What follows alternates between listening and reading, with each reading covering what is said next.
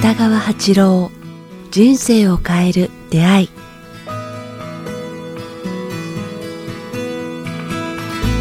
こんにちは早川洋平です。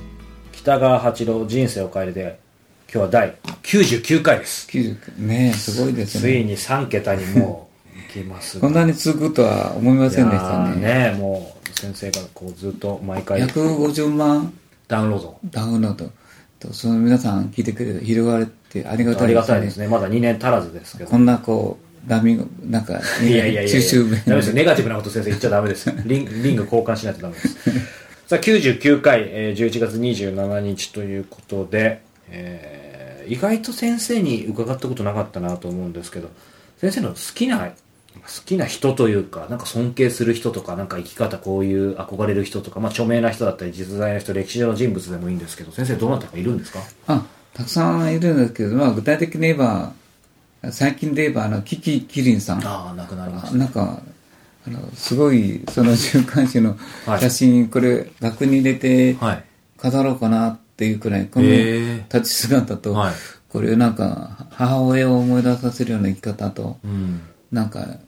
いいな母親を思い出されて先生のお母様ですか、そうですね、はい。それとなんか生き方がいいなっていうか、すごいなと思いますねこの方、どんなところがですか？こういつかは死ぬんじゃなくていつでも死ねるとか。達観してますね人生で、うん。なんか一人の人間として一人死んでいきたいとかですね、もうもう一つがこれが面白いです欲や執着があるとああの前のあの光の話と同じなんですけども、それにこうそれが弱めになってあの人がつけ込ま人につけ込まれる。つけ込みやすく、うん、ななるからだからそういうものを持ちたくないとかいう、うん。こうこう馬は、うん、馬が好むところをよく知ってるんですね、ジャトジャト馬を好むところ。なんかそういうことを知ってるから、自分にとって不本意なことをしてくる存在を師として知って先生として受け止めるって言ってるのは多分あの夫の夫さんのことだと思うんですけど、そういう考え方をできるっていうのはあの後でこの何て言いますか、あのしなんかね質問の中にも出てくるんですけども、そういう考え方ができるっていうのがすごいな、こうまあ私がいつも言ってることはこうて天敵自分の天敵を自分の死とせよと言いますかね、天敵天敵っていうのは自分にとって教えをもたらしてくれるもんなものなんだっていう考え方をすると天敵を考えできるというかね、彼女にとって天敵はあの方だったんですよね。ご主人の。内田裕也さん。うん、優也さんだったんでしょうね、でもその後の子供たちやそれからあの結婚されたねあのはい。本木さんとかはいはすごいいい,、いい人たちを引きつけ引きつけてるから、まあ根本はこの人のこう波の女優じゃないなずっと別居しながらも離婚はしてないわけですもんね、なんか僕はこの人すごい素敵やなと思うんですよね、みんながあのまあ何回もこうこの人の話を取り入れてるのはすごいなと思いますね、えその亡くなる前からもなんとなく気にはなってた？そうですね。この人の映画はほとんど、えそうなんですね。あみ見てました。映画大好きで、僕はもう月に3本、まあた最低3本は見る3本か4本フラッとね行かれてはいますよね。行きますけどね。えその映画見るっていうのはもちろんその好きな俳優さんだったりっていうのもあると思うんですけどなんかもう感覚なんですか？いやちょっとだけ話があのあの飛んでしまうんですけども、はい。映画を作る人たちのというのはと特に監督を中心としてなんかすごい芸術的な人や時代の先を見る能力を持ってる人たちが、あの映画を作るような感じがするんですよ、だからだから時代のこう次の時代のことをこう予感してるような映画が出たりね、地球がどの方向に人類がどの方向に向かっているかっていうのがよくわかるんですよね。で二つ目はなんか国が違ってもそのよその国はあのどんな方向に進んでるかどんな考え方をしてるか、私たちよりも遅れてる国とが進んでる国があって特にフランスとかイギリスとかアメリカの国はなんか人類の先を行ってるってのとか、まあ、またいろんなああの男女の愛にしてもね、もうフランスなんてなんかもう結婚生活とほとんど若者は破綻してるって言ってますよね、結婚してる人20代と30代合わせて結婚してる人は20%を切ったとか25%を切ったというくらいもうみんなが自由な生き方をしてるっていうか、それでいて出産率が高くなってきてるというか、あのまあ、面白い時代のそういう映画をずっとこう映画のストーリーそのものもそうですけどそういう何か背景的なものも見えてきますよね映画を見るあの彼監監督とか俳優さんとか脚本家はそういう時代を見る能力があったり、国のことをあの分析したり批判したりまた面白くするかすごい勉強になるんですよね。よその国を知るためには僕はあのいろんな国の映画を見るようにしてますね。でも先生おっしゃるようになんかいい意味でですけど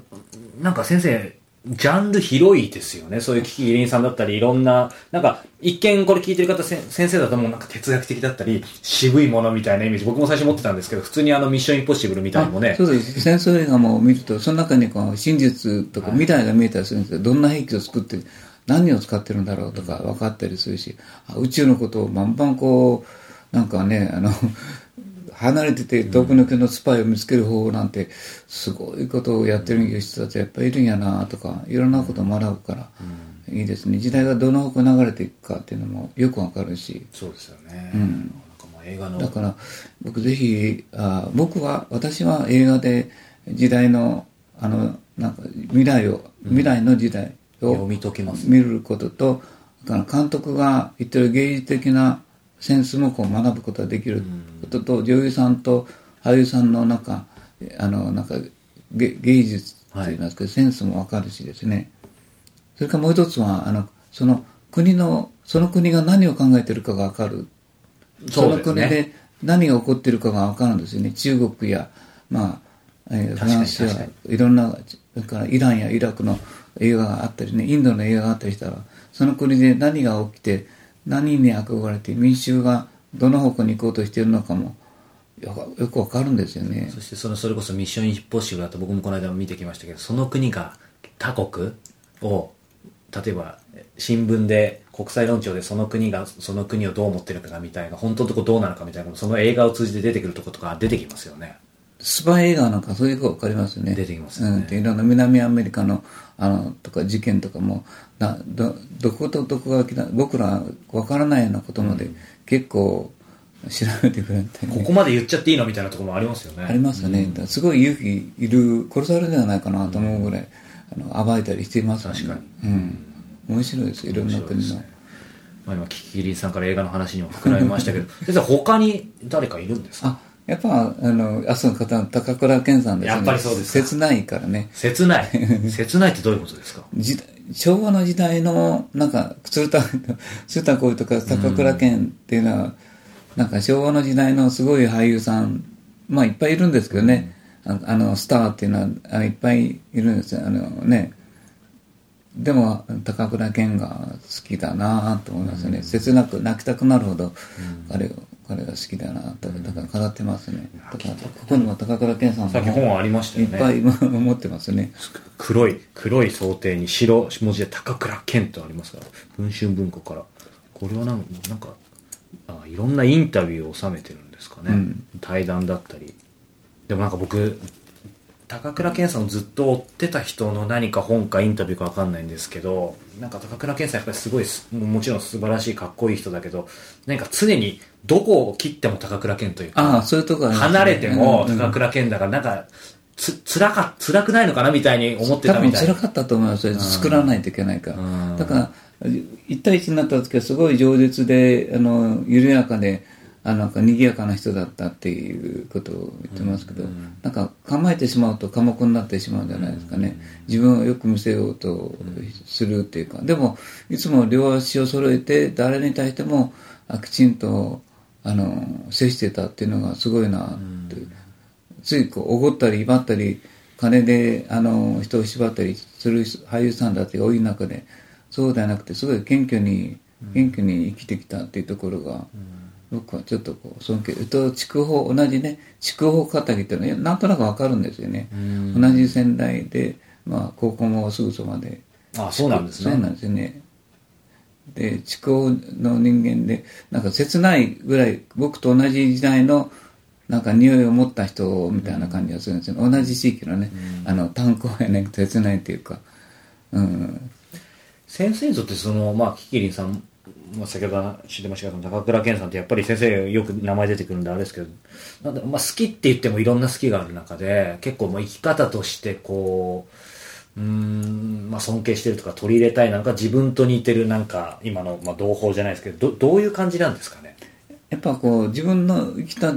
自分が育った時代の匂いまあ高倉健の件に関しては自分が育った時代の匂いを持ったなんか素敵なあー人っていう感じがする、切ない。懐かしい人でもあり切ない人であり、切なんか生き方下手だってかっこつけたけど最後は最後なんか変な、ね、今お若村くなったって言われてるくらいしした人で、まあいろんな意味でエリチームとのもうあれもなんか失敗したなとかいうなんかいろんな意味でなんか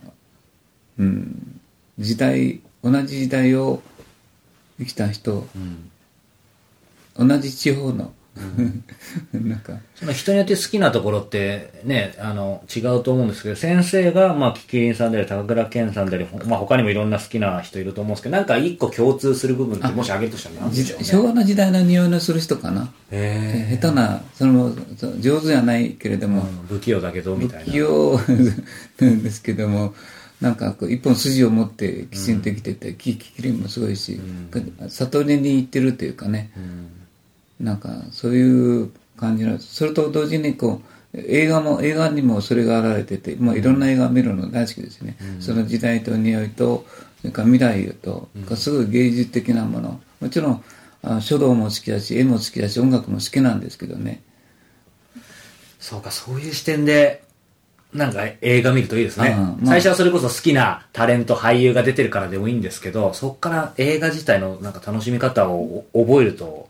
監督もだから、まあ、有名な監督たくさんあこの人の映画を見ようとか思いますね、なんかすごいあの時代の切り方とかそれからその国のものの考え方とかいうのが分かるし私が知らない奥深い裏の裏の裏の知恵を暴露してくれたりとかよく分かるのでぜひいろんなジャンルの映画を見てほしいなと思います。今日ね、先生のこう、まあ、好きな人から、まあ、映画の話まで聞いてみましたけど、いいですね。たまにこう、ちょっと柔らかいテーマで、でも、深い学びがありました映が画のことはもっともっと話したいんですけど、一応まあ資料、そのために、意外とね、聞かれるとね、わかんないもんですよね。名前ね、途中忘れたりえーするから、まあ、ちょっと映画館行ってみるといいですね。そんな視点でね。そうですね。あ、もうちょっとだけいいですか？あはいか神田にあの昭和の、昭和の時代の映画をやってるああ、おっしゃってましたね、先神田生。劇神保町とか。神辺保町にありますね。はまた近いうち行こうともすぐ思ってるんですい。けど。いいですね。そこはもうそういう昭和の映画、もう専門みたいなすごい、感じなんですね。はい、もう昭和の映画をずっと、へあの、やってますね。いいですね。うん吉永小百合が10代の頃の映画とか、まあ、まあそういう映画いっぱい、天と線とかなんかあんなんもやってますね。ちょっと気になる方はチェックしてみるといいかもしれないです。さあ、えーこの番組では皆様からのご質問ご感想を募集しております。詳しくは北川八郎公式ホームページもしくはメールアドレス、北川アットマーク、キクタス .jp、北川アットマーク、KIQTAS.jp までお寄せください。さあ、そして、えー満月の夜の勉強会、先生の勉強会ですね、が、えーもう間もなく、えー始まります。えー福岡はもうすぐですね、11月30日、東京12月6日、えーということですので、えーこちらもホームページの方をチェックしてみてください。ということで今日は第99回をお届けしました。99はい、次回は12月ですね。北川先生、ありがとうございましたあ。りがとうございました。